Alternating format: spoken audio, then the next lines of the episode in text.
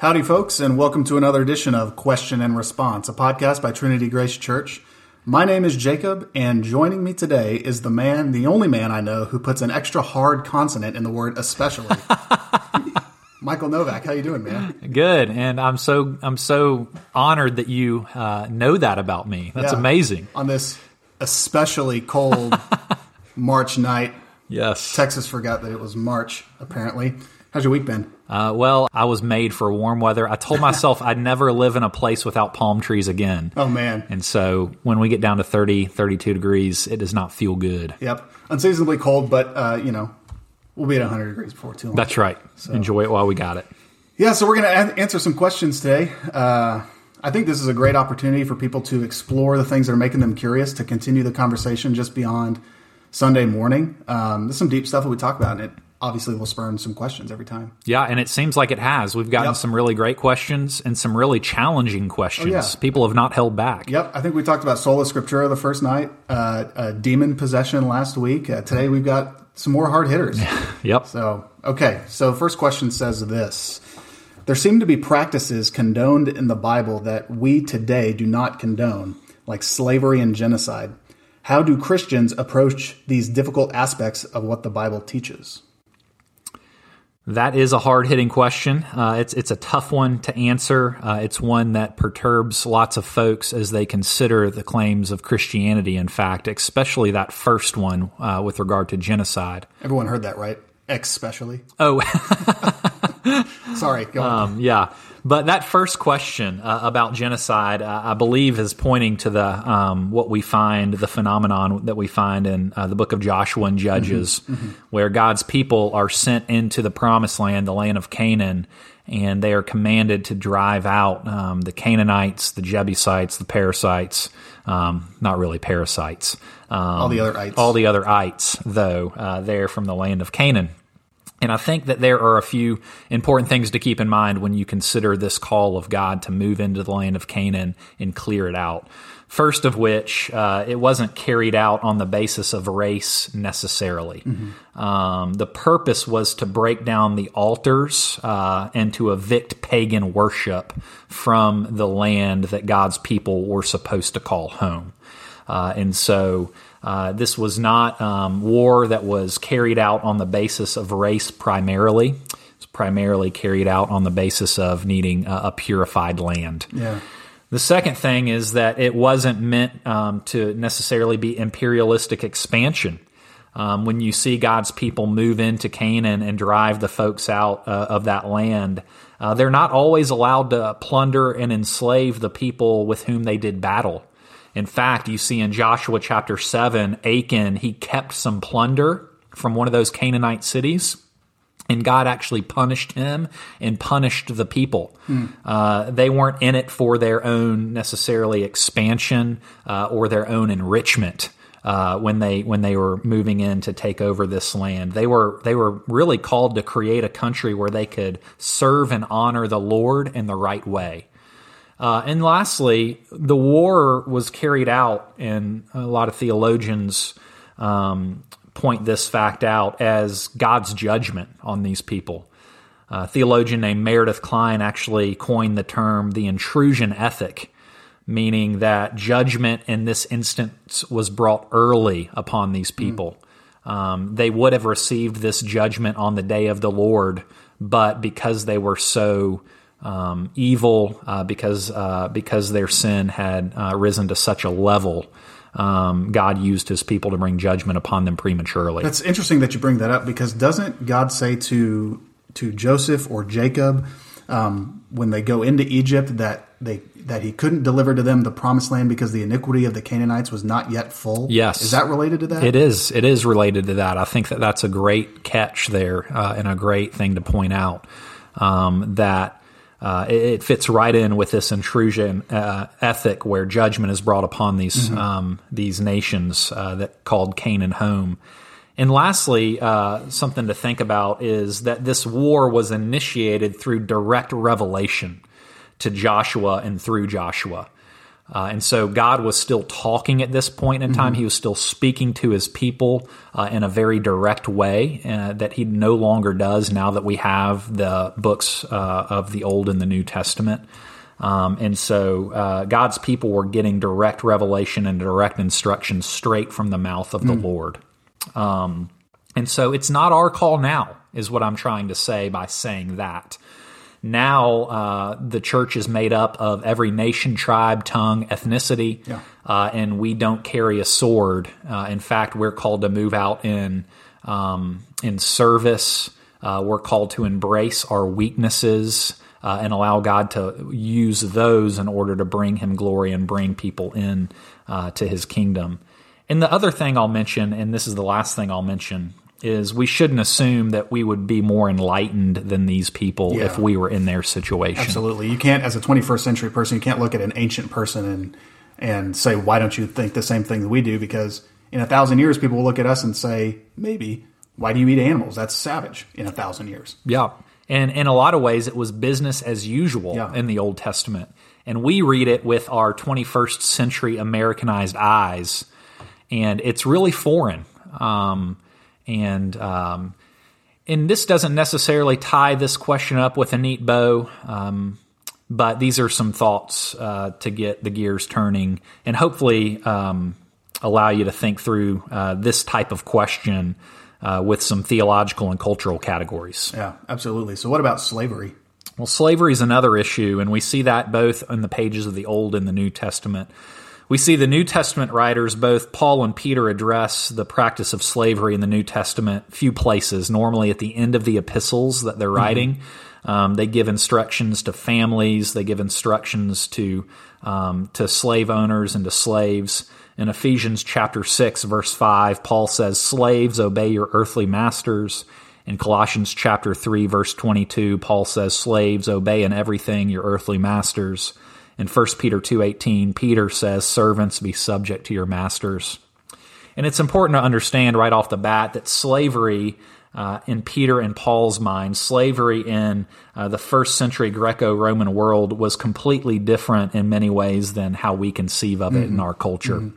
We typically think of race based Southern slavery here in the United States, in which a slave is property and lacks any and every legal right. Yeah. Um, well, the Greek word uh, for slave is doulos, and it can be translated slave, servant, or bond servant in our English Bibles. And it had more legal and social status. That that that type of person had more legal and social status in first century Greco-Roman world than we would normally conceive of a slave having. So, not slaves. They weren't slaves for all of their life normally. Um, a lot of times they were made slaves for economic reasons. Mm-hmm. They needed to pay something back. Um, and they weren't even necessarily slaves based on their race. Um, they were slaves based on other things and other criteria that were happening in their specific life. And it doesn't make it right, but it's at least helpful to know. In the Old Testament, you likely know, also speaks of slaves. Um, and uh, there's lots of uh, rules uh, for having slaves in Exodus and Leviticus. Uh, and one of those rules is that slaves were freed uh, every seventh year. Um, generally, um, uh, the the Old Testament sought to limit slavery and even provide protections for mm-hmm. slaves mm-hmm. or servants.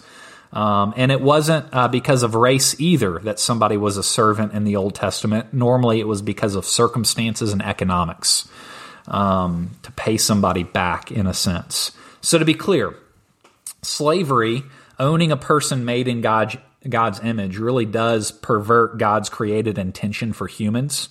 And a few other thoughts. Um, it's important to recognize uh, that practices like slavery and polygamy and divorce were common in antiquity. Yeah. This was the culture into which the apostles, the disciples, the writers of the New Testament were speaking.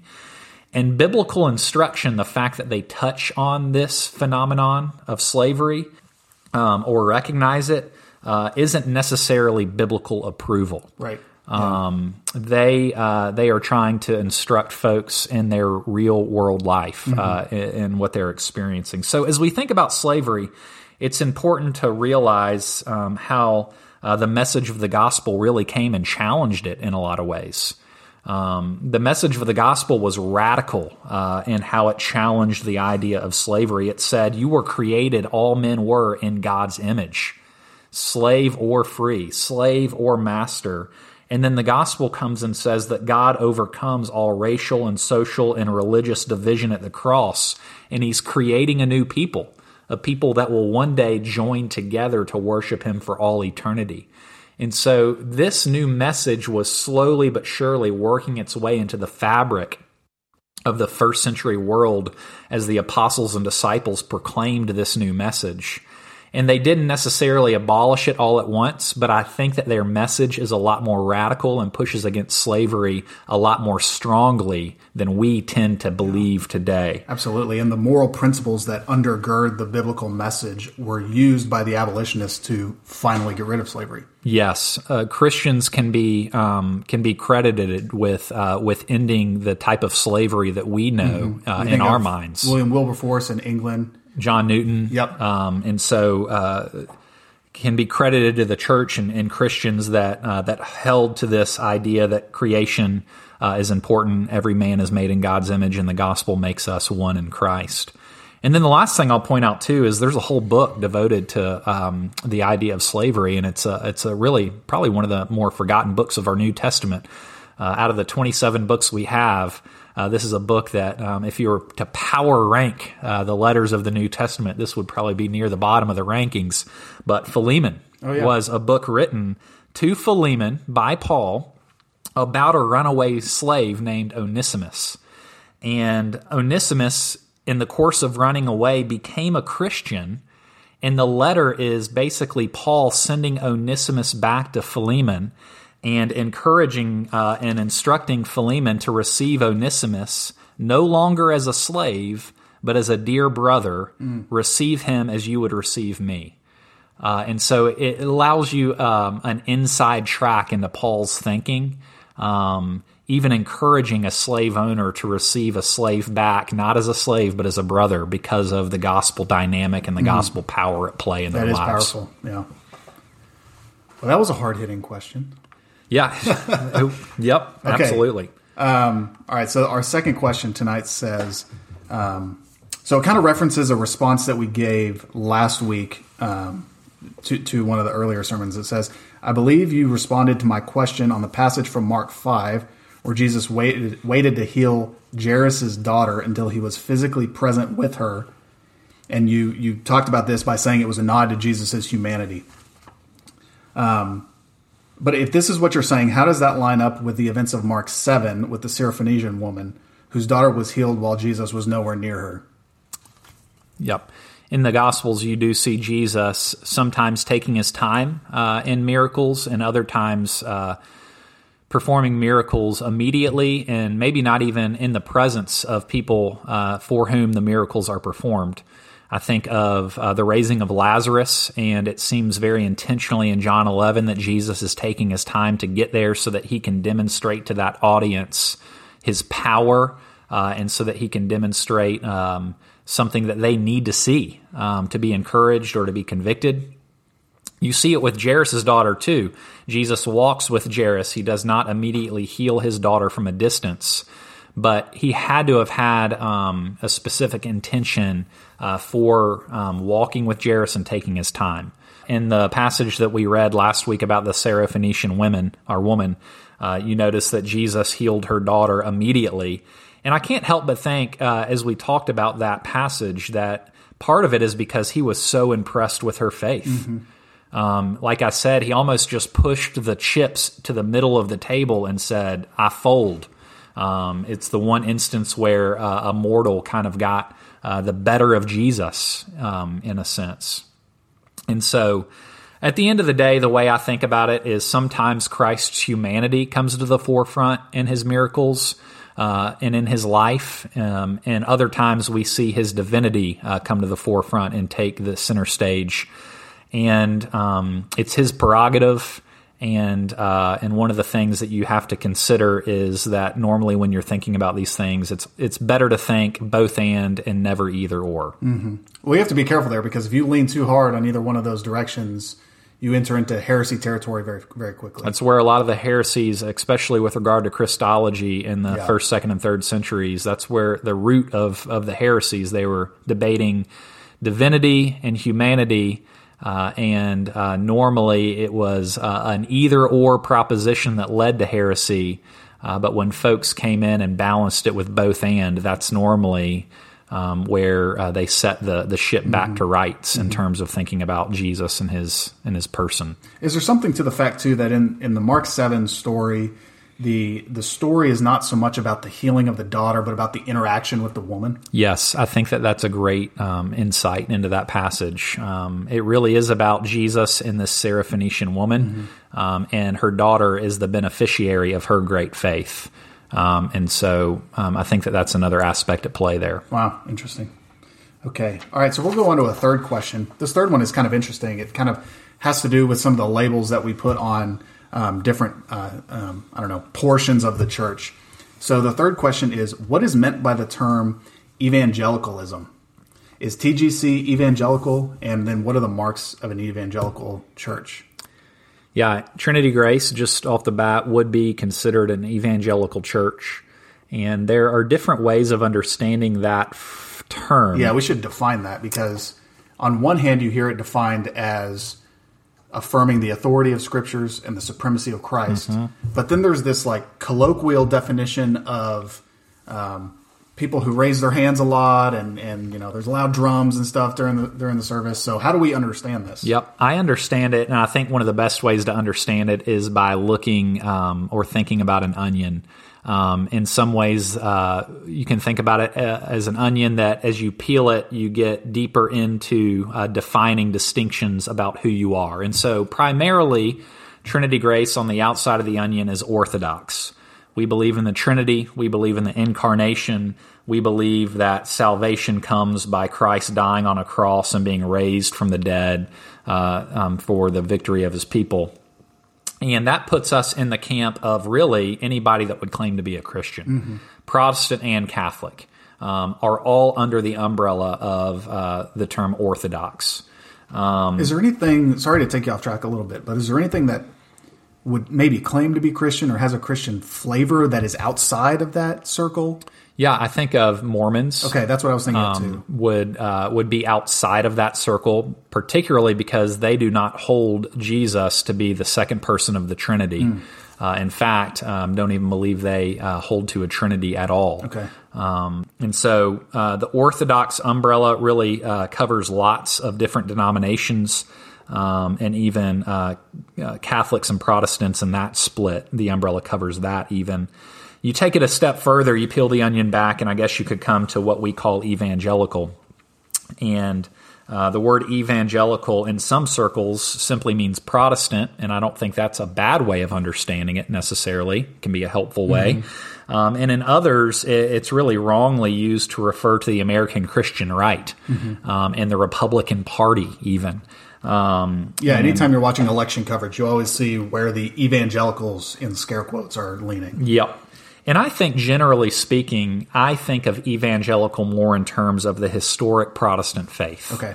Um, we're an evangelical church uh, in that we embrace those classic Christian doctrines, those basic Christian doctrines that have really been downplayed and rejected by modern mainline progressive denominations, especially in the 19th century.